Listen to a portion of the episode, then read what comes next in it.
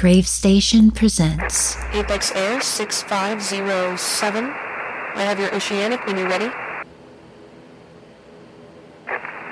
Apex Air 6507. I say again, I have your oceanic when... Apex Air 6507, you're cleared to London Heathrow. Maintain flight level 330, maintain Mach point 80. Apex Air 6507, read back correct. Apex Air 6507, read back correct. No, something's wrong. a podcast for the undaunted.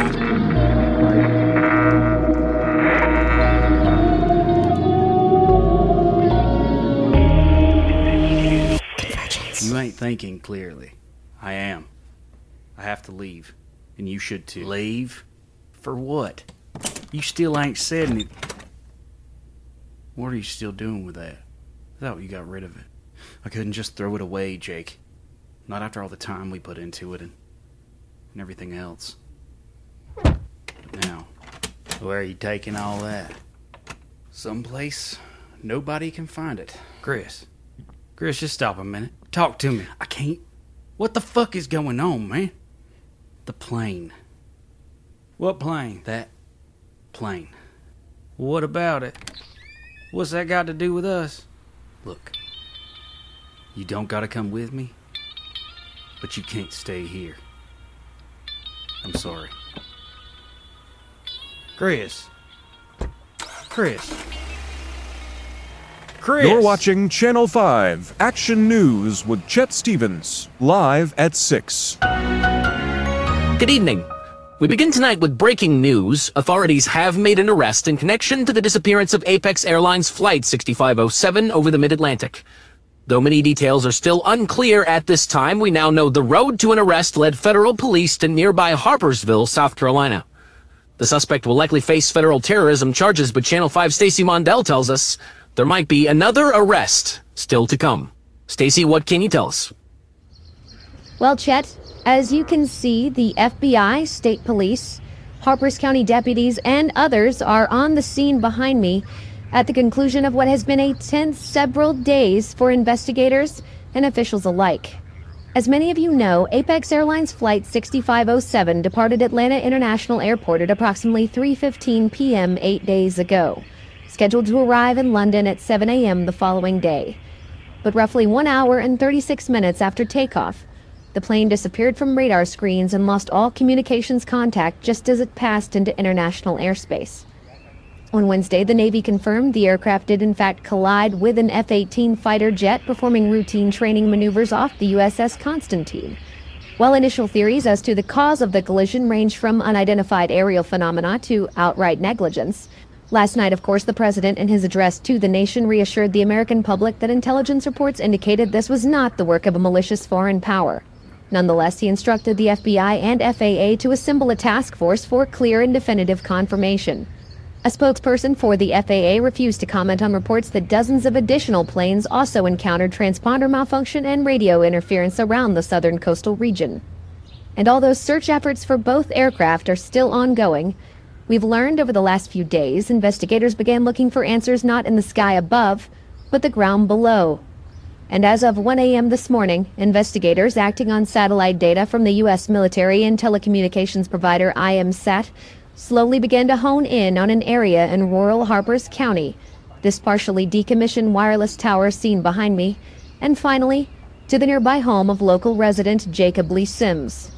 A lineman by trade, Sims is known by local residents and Channel 5 viewers alike as the plaintiff in an ongoing lawsuit against Apex Airlines' parent company, Apex Mobile, in regards to the tower, which still remains on his family property.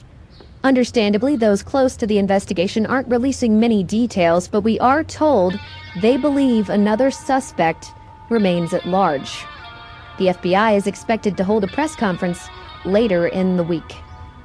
I'm Stacy Mondell, Channel 5 News. Mr. Sims managed to not only disrupt encrypted radio communications aboard a 747 hundreds of miles away, but he did so with what appeared to be exacting precision. a number of intelligence and security failures. So, who is Jacob Lee Sims? He's a patsy. No, but really, is is he just some guy? To guy? electronically disappear a plane in this manner without the use of satellites, even the military would need to be in closer proximity. Damage is estimated upwards of $150 million. To a lack of planning and preparation from federal intelligence agencies. And now, a word from our sponsor. Sure sound good, don't it? Well, I'm here to tell you, it smell even better. In our kitchen, we've been doing it the same old way for over 75 years. We respect that time-honored ritual of breakfast now. It's the most important meal of the day, no matter when you have it. Come on down now. See our family at the Marquis Diner in Cresswell off Route 7. We'll put coffee on for you. Breaking news concerning the disappearance of Apex Airlines Flight 6507. The second suspect, still wanted by the FBI for questioning, has been identified as 26 year old Christopher Chase McNeil of Harpers County. If you have any information about McNeil's whereabouts, the FBI asks that you call Crime Stoppers at 1.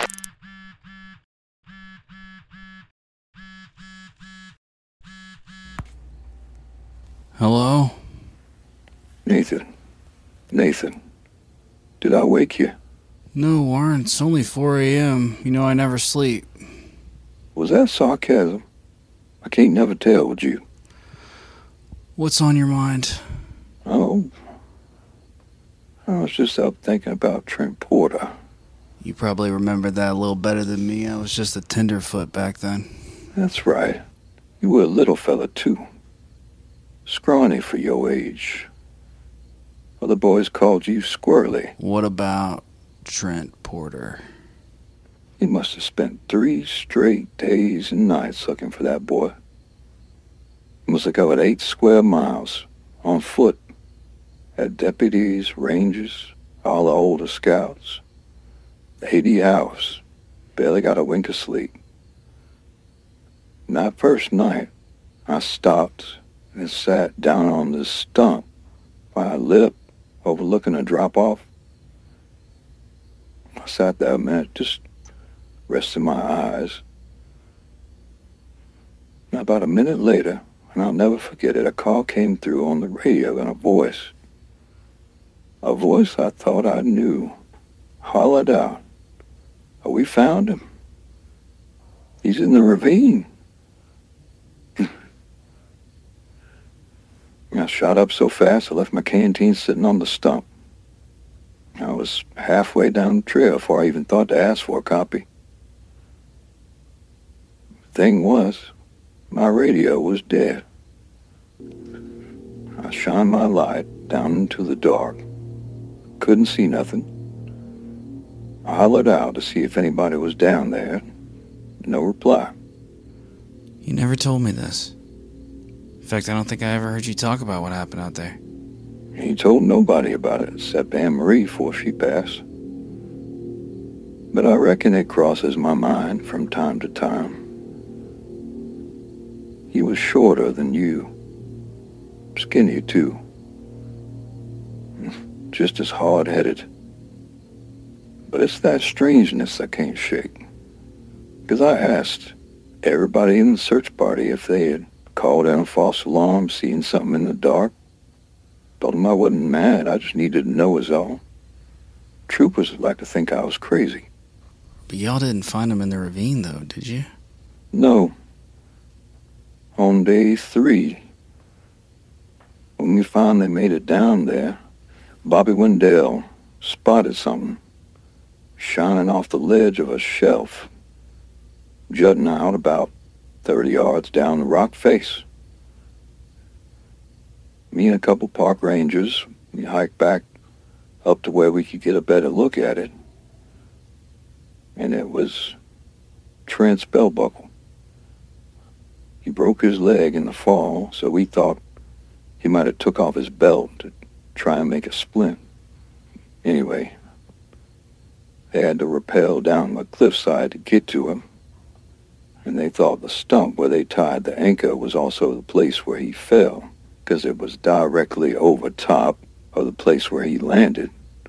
The only real vantage point you could see him from that wasn't blocked by rocks or foliage. It was also place where I stopped to sit two nights before. McCain team was still there. Coroner said it took him two whole nights to die of hypothermia. So he was still alive when... Warren, what are you saying? God talked to you and you didn't listen? That's one way to look at it, sure. It's what Anne Marie thought at first. You know me, I don't usually go in for all that. Because by that logic, voice on the radio was both lying to me and leading me in the wrong direction. And on top of that, I get home and go to plug in the handheld and it won't hold a charge. I opened up the back of it and inside, all the way covering the battery was what looked to me like a type of growth. What do you mean by growth? It was pale, a light green, had a shine to it. Wasn't corrosion, I knew what that looked like. Still, I thought some moisture might have got up in there, maybe mold. So I took it outside, thought to try and pry it out with a flathead. As soon as I touched it to the inside, I knew what it was, but it was already too late. It looked like a dark, pulsing liquid oozing up the shank of the screwdriver. Spiders tiny little spiders, all bursting out of the biggest egg sac I ever seen in my life. Jesus, Warren, what did you do? I dropped it all right there. The radio, the flat head, all in the middle of my driveway. I went to grab the gas can out of the carport, torched the whole damn thing. To this day, I do not know what to make of it, if there is anything to make of it, except that it don't feel like coincidence. So it was the spiders who were talking to you, and you didn't listen. I know how it sounds, but like I said, there's a there's a strangeness to what happened out there. It's haunted me for over 20 years. I ain't felt it since. Not like that, not until. Until what? Warren, what is this about? You've seen the news? Oh my god. This is about Jacob Sims again. Nathan, you know I don't ask much. They're about to charge him with terrorism and first degree murder. It's a hell of a lot more serious than suing a phone company, Warren. The government's case, which is completely asinine, is predicated entirely on the filing of that lawsuit. Uh huh. Even still, Nathan, it's, it's the circumstances surrounding the case that don't sit right with me. There's something else going on here. Like what?